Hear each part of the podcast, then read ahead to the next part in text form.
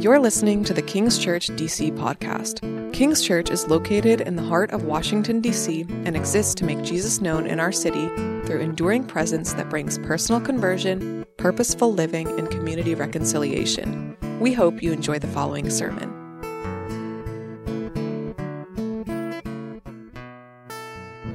We could have our six baptismal candidates come up here to the front. On my left, you guys can come on up. Uh, here at King's Church, we have the distinct honor and privilege this morning of baptizing six people uh, who also will join the King's Church family uh, here in just a little bit. Uh, here at King's Church, we believe baptism is a living picture of a spiritual reality that's happened in our hearts. And of course, that spiritual reality is something Wesley just talked about this morning that Jesus Christ, who is the Son of God, uh, died for us. He was buried, and three days later, he was raised to life. And when an individual places their faith and trust in Jesus, when they trust him for who he is, the, the very righteousness of God, the forgiveness of God, uh, the scriptures indicate that we are united to Jesus in such a way that his death is our death, that his resurrection is our resurrection. And today you'll see a living picture of that reality demonstrated in baptism the dying and rising of an individual. Uh, here at King's Church, we also believe this is a initiation into the Christian community. Not only is it an outward expression of an inward change, but the scriptures seem to indicate that this is the way that you enter into the church in a public way. And of course, we will see that reality this morning. This is a celebratory time in the life of this church. Uh, many of you know these individuals. You've laughed with them, you've cried with them, you've prayed with them, uh, you've suffered with them. And this morning we celebrate uh, the sheer grace of God in these lives. So I'm going to invite Mr. Gerald Laborsi up. He will be uh, doing our introductions this morning, and we'll go from there. Uh, I will pray and uh, join me in prayer. Lord, we love you. you are the good God who cares for us. And we pray for these six as they uh, read their story, their account of your faithfulness in their life, uh, your grace in their life. We pray this all in Jesus' name. Amen.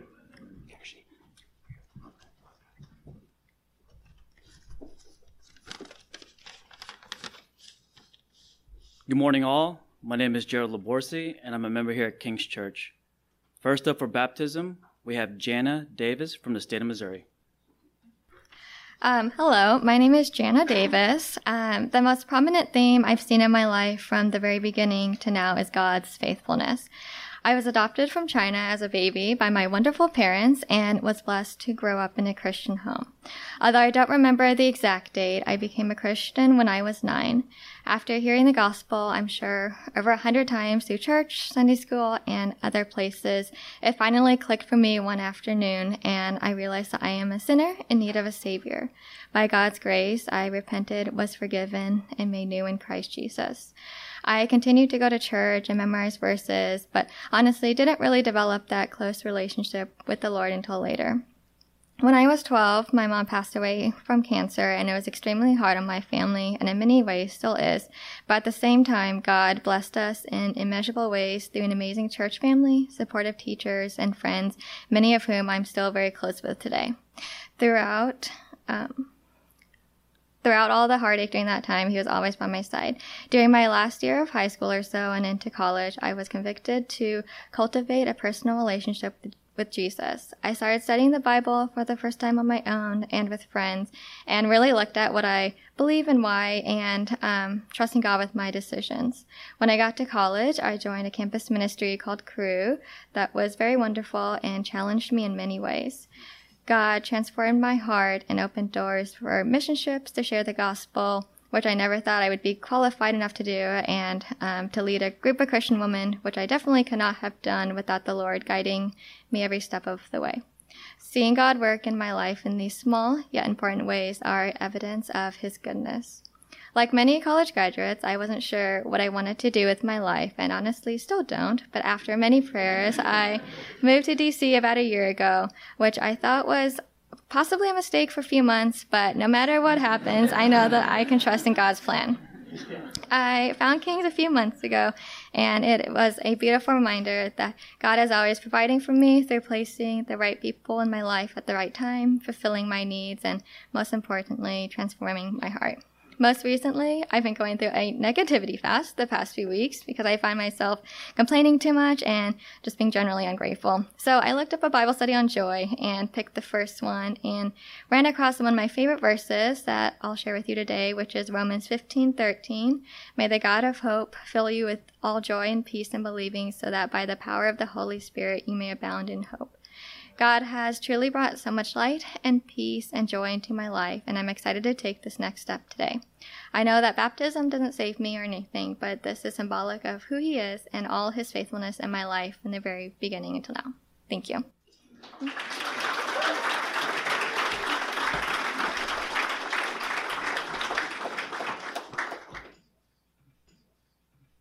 Next up, we have Tanner Alip from the state of Washington. Great to see y'all. so, I'm just going to go into it. To be blunt, when I was growing up, I was alone and I hated God. Not because my house was devoid of VeggieTales blasting my living room, not because I was missing out on some fabulous church potlucks, not because I had to wear a suit to Mass on Sundays. I hated God because I knew of his existence and still felt like he stood by as my world crumbled around me. Even at 25, I've seen my fair amount of sin in the world. I see my brothers and sisters ripped out of our home by CPS. I witnessed three of my parents' marriages shattered in divorce. I've had to endure family members dying by a police assisted suicide. I was estranged from my father for seven years, and I had to sleep in a hoodless Pontiac Sunfire just to put myself through college. The list goes on. And for every tragic event that happened in my life, in pride, I held it against God, a running tally, if you will. Eventually, I stopped keeping track. I let my heart harden until I didn't care about anything. For many years, I was I lived dead in anguish. There was a hole in my heart for a long time. I tried filling it. I trod deep into the realms of empirical science looking for answers. I tried getting lost in the throes of teenage hedonism. I tried throwing my heart at women and idolatrous love, and even tried out nihilism for a season. Nothing made me feel complete. My life went on that way until I met Jacob. He was the first man who did not lecture me, but instead embodied the word in everything he did. Even when I pushed away, Jacob constantly reached out and offered me support in my life. His kindness and unconditional love was beyond infuriating. I couldn't get it, it wasn't logical. This went on for three years until I finally asked him, Why are you like this, man? He simply responded, Because I know what Christ did for me, Tanner. It was this endless amount of unconditional love, paired with knowing who Jesus was as a person, that inspired me to dive into the scriptures and find the answers that remedied the pain of my former life. I held fast to my suffering and only was able to go, let go when I finally comprehended the immense suffering Christ went through on my behalf. When I stopped pretending I knew what Christ did for me and started believing in what he did, that's when my life changed. Brothers and sisters in Christ, I can never hate God again because now, not just simply knowing, I believe he will always be with me and for as long as I trust in the way, nothing I say, nothing I do, nothing I experience will be done in vain. For as long as there's Jesus, the eternal, I know my purpose. Thank you for listening. I'm glad to be baptized today and declare that I'll always have a home with Jesus and everyone here.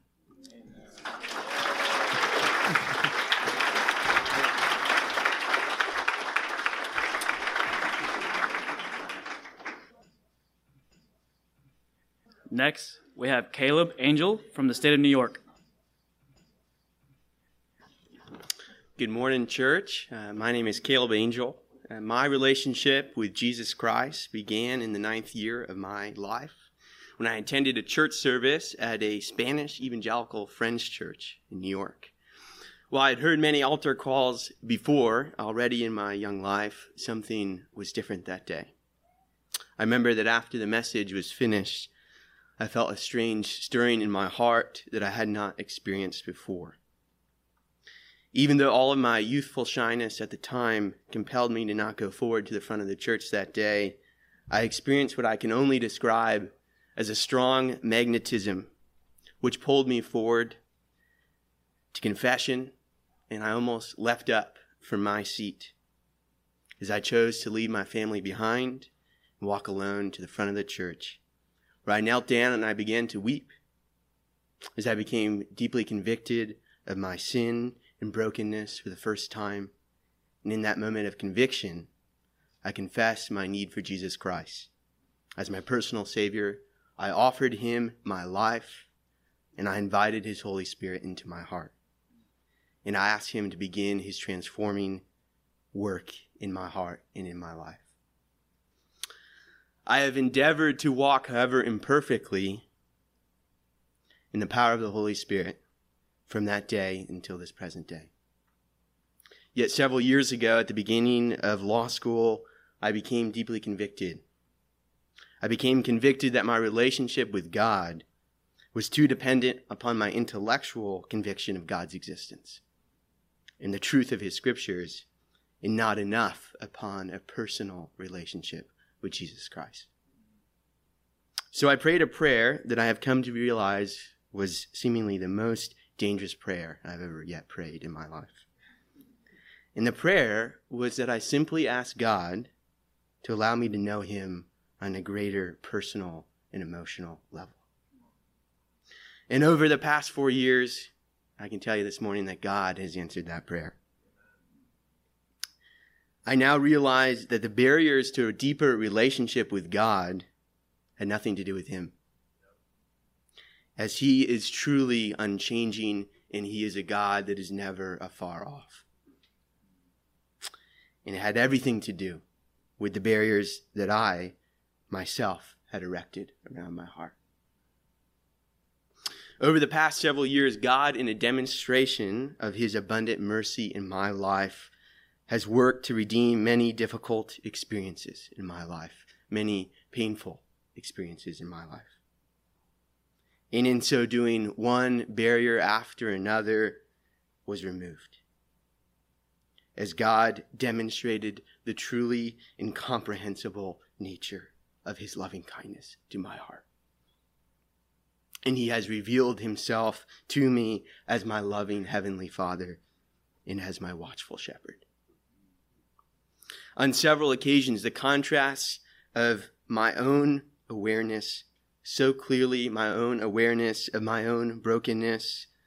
That contrast with the overwhelming beauty of God's mercy and love has stirred my heart in such powerful ways, bringing healing, many tears, much joy, in a deeper relationship with Him.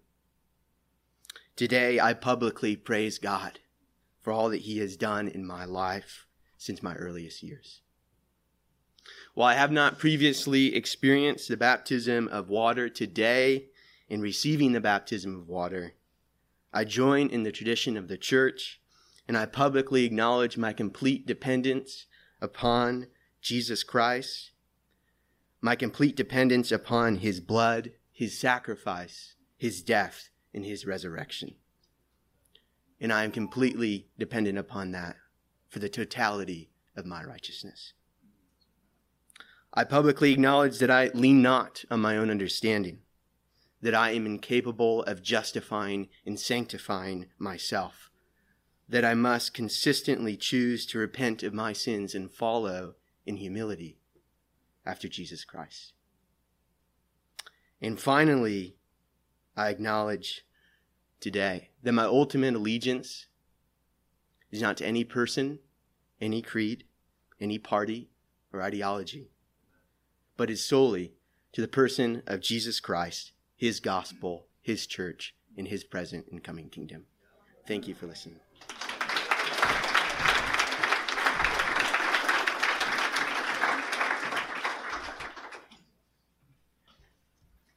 Next up for baptism, we have Alex Toki from the state of Michigan. Good morning. My name is Alex. Like you said, I'm from Michigan. Um, I grew up in a Christian household, attended Christian school through fourth grade. I was baptized as an infant um, and was generally raised to believe in God and that living according to Him would mean a decent life. Later on, I switched to uh, public school. Never, along the way, I never really completely understood what it meant to live a life walking with Christ. And so I stopped going to church. There were two points in high school, in college, I desired to get back into the Lutheran Church, though I turned away.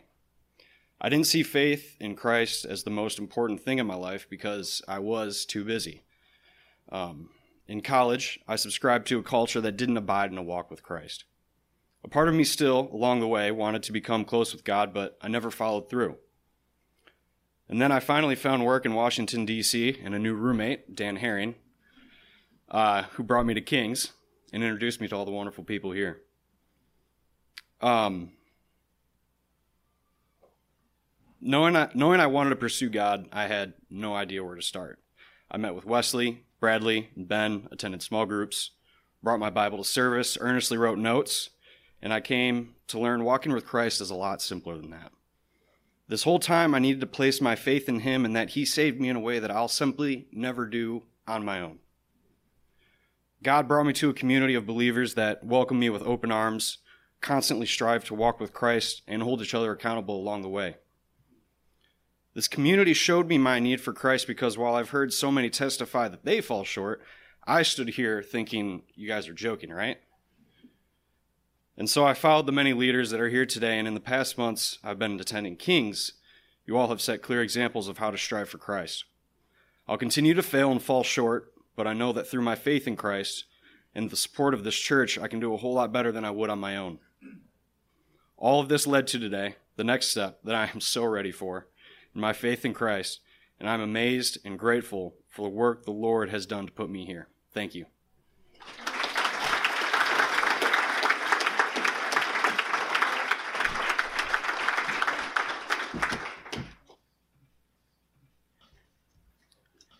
Next up, we have Alex Hyatt from the state of Pennsylvania.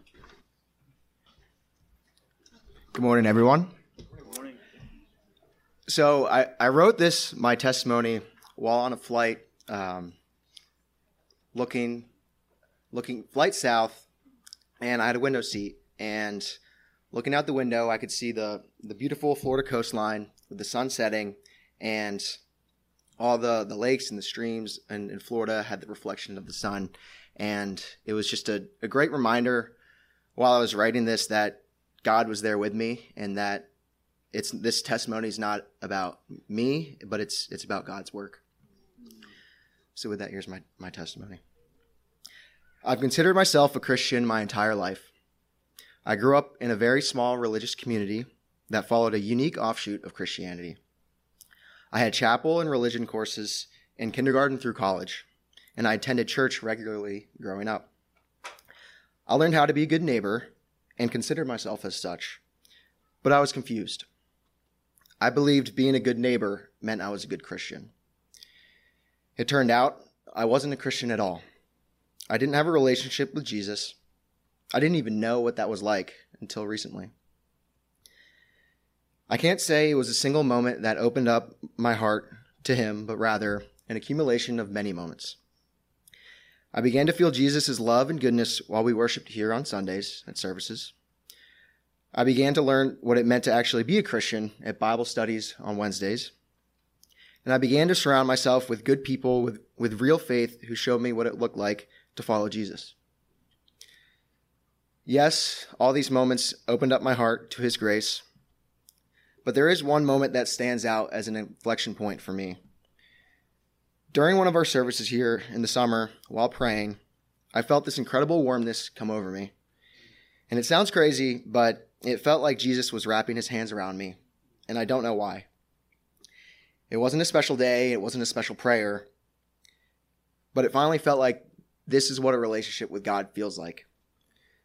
This is what I this is what it was supposed to be. This is what I was supposed to be doing my entire life, and this is what I've always wanted. And I'm finally ready. And I'm finally convicted that Jesus is king and that Jesus is our Lord and Savior and that he's my Lord and Savior.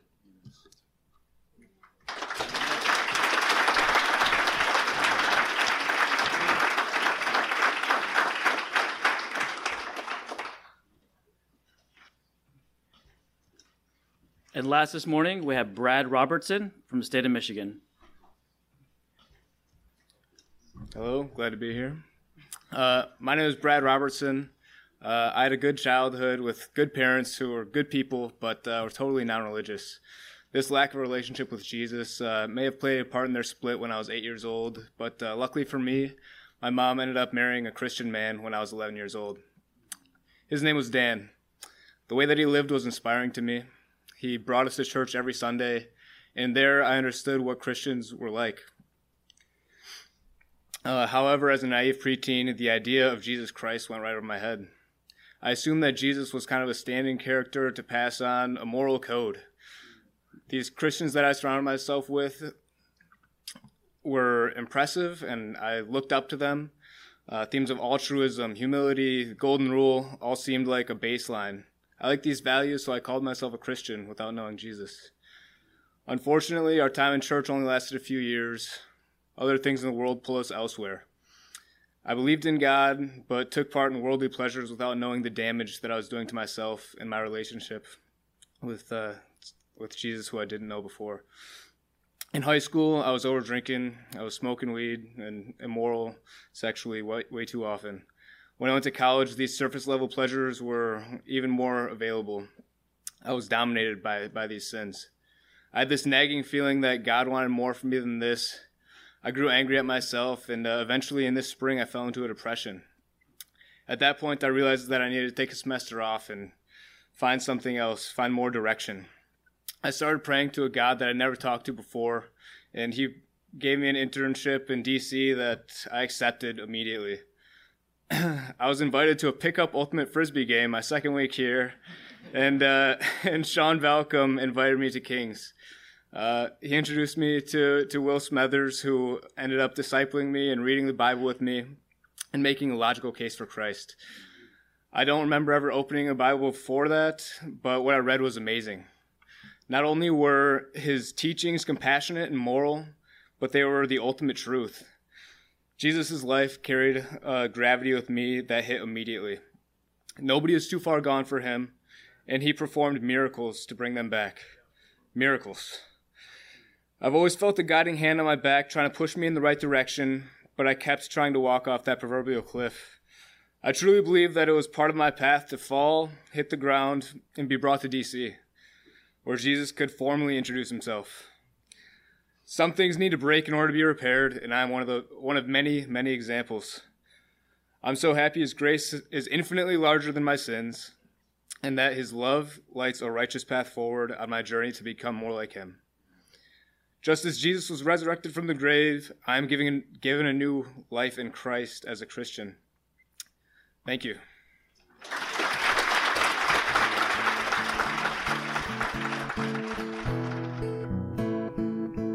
Thank you for listening to this episode of King's Church DC podcast. If this sermon encouraged you, please like, rate, and subscribe to our podcast. For more information on our church and service times, please visit kingschurchdc.com. We hope you will join us again next week.